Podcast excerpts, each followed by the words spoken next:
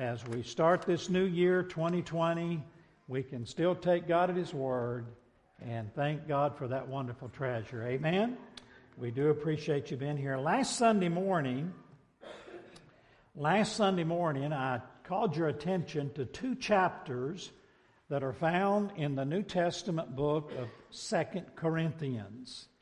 Now, if the president were here, he might call it 2 Corinthians. But that's all right. I understand in some parts of the world, at least at one time, that was a proper pronunciation. So whether you want to call it 2 Corinthians or 2 Corinthians chapters 8 and 9, and since you asked me, I'll tell you, I thank God for our president, and uh, unless something drastic changes, it's my prayer that he'll not only have this year, but four more years to go. Amen. I know, uh, since you asked me, I, will just tell you, I know I, I, wouldn't have brought that up. So uh, turn in your Bibles to 2 Corinthians uh, chapters 8 and 9. And uh, while you're turning there, last Sunday we were I, mentioned that these are two, two tremendous chapters, 2 Corinthians chapters 8 and 9, on the subject of the grace of giving. The grace of giving. And our challenge last Sunday was to see pictures of the grace of God. The challenge as we closed out 2019 and entered this year of what God's grace can do in our hearts and lives. And not just giving of money, but in so many, to just be transformed, not only saved and going to heaven one day, but with what life we have down here to be transformed by the grace of God. Aren't you thankful for the power and ability of God's amazing grace? Amen. Now, I mentioned last Sunday that at least seven times in these two chapters you actually find grace mentioned. So let me take you through those seven verses real quick, all right? Do you have your Bibles open to 2 Corinthians chapter 8 and verse 1? 2 Corinthians chapter 8 and verse 1.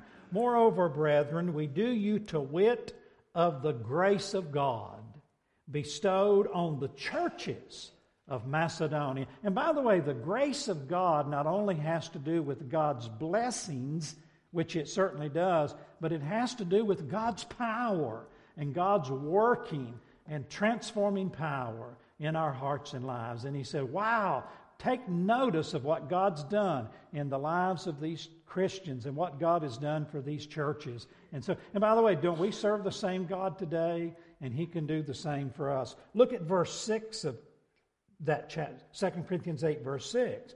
Insomuch that we desired Titus that as he begun, he would also finish in you the same grace also.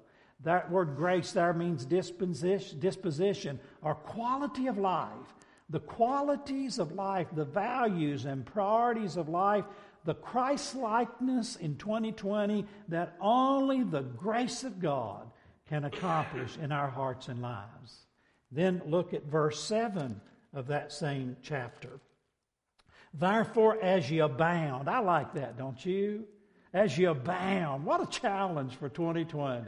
Not just becoming stagnant and stale and satisfied with status quo, thanking God for yesterday, but wanting to abound in growth. Watch this 2 Corinthians 8, verse 7. Therefore, as you abound in everything, in faith, how many of you'd like to see your faith stronger and trust God? I would like to do that more in 2020. In utterance, I think that has to do with the truth of. I'd like to learn more of God's truth and understand.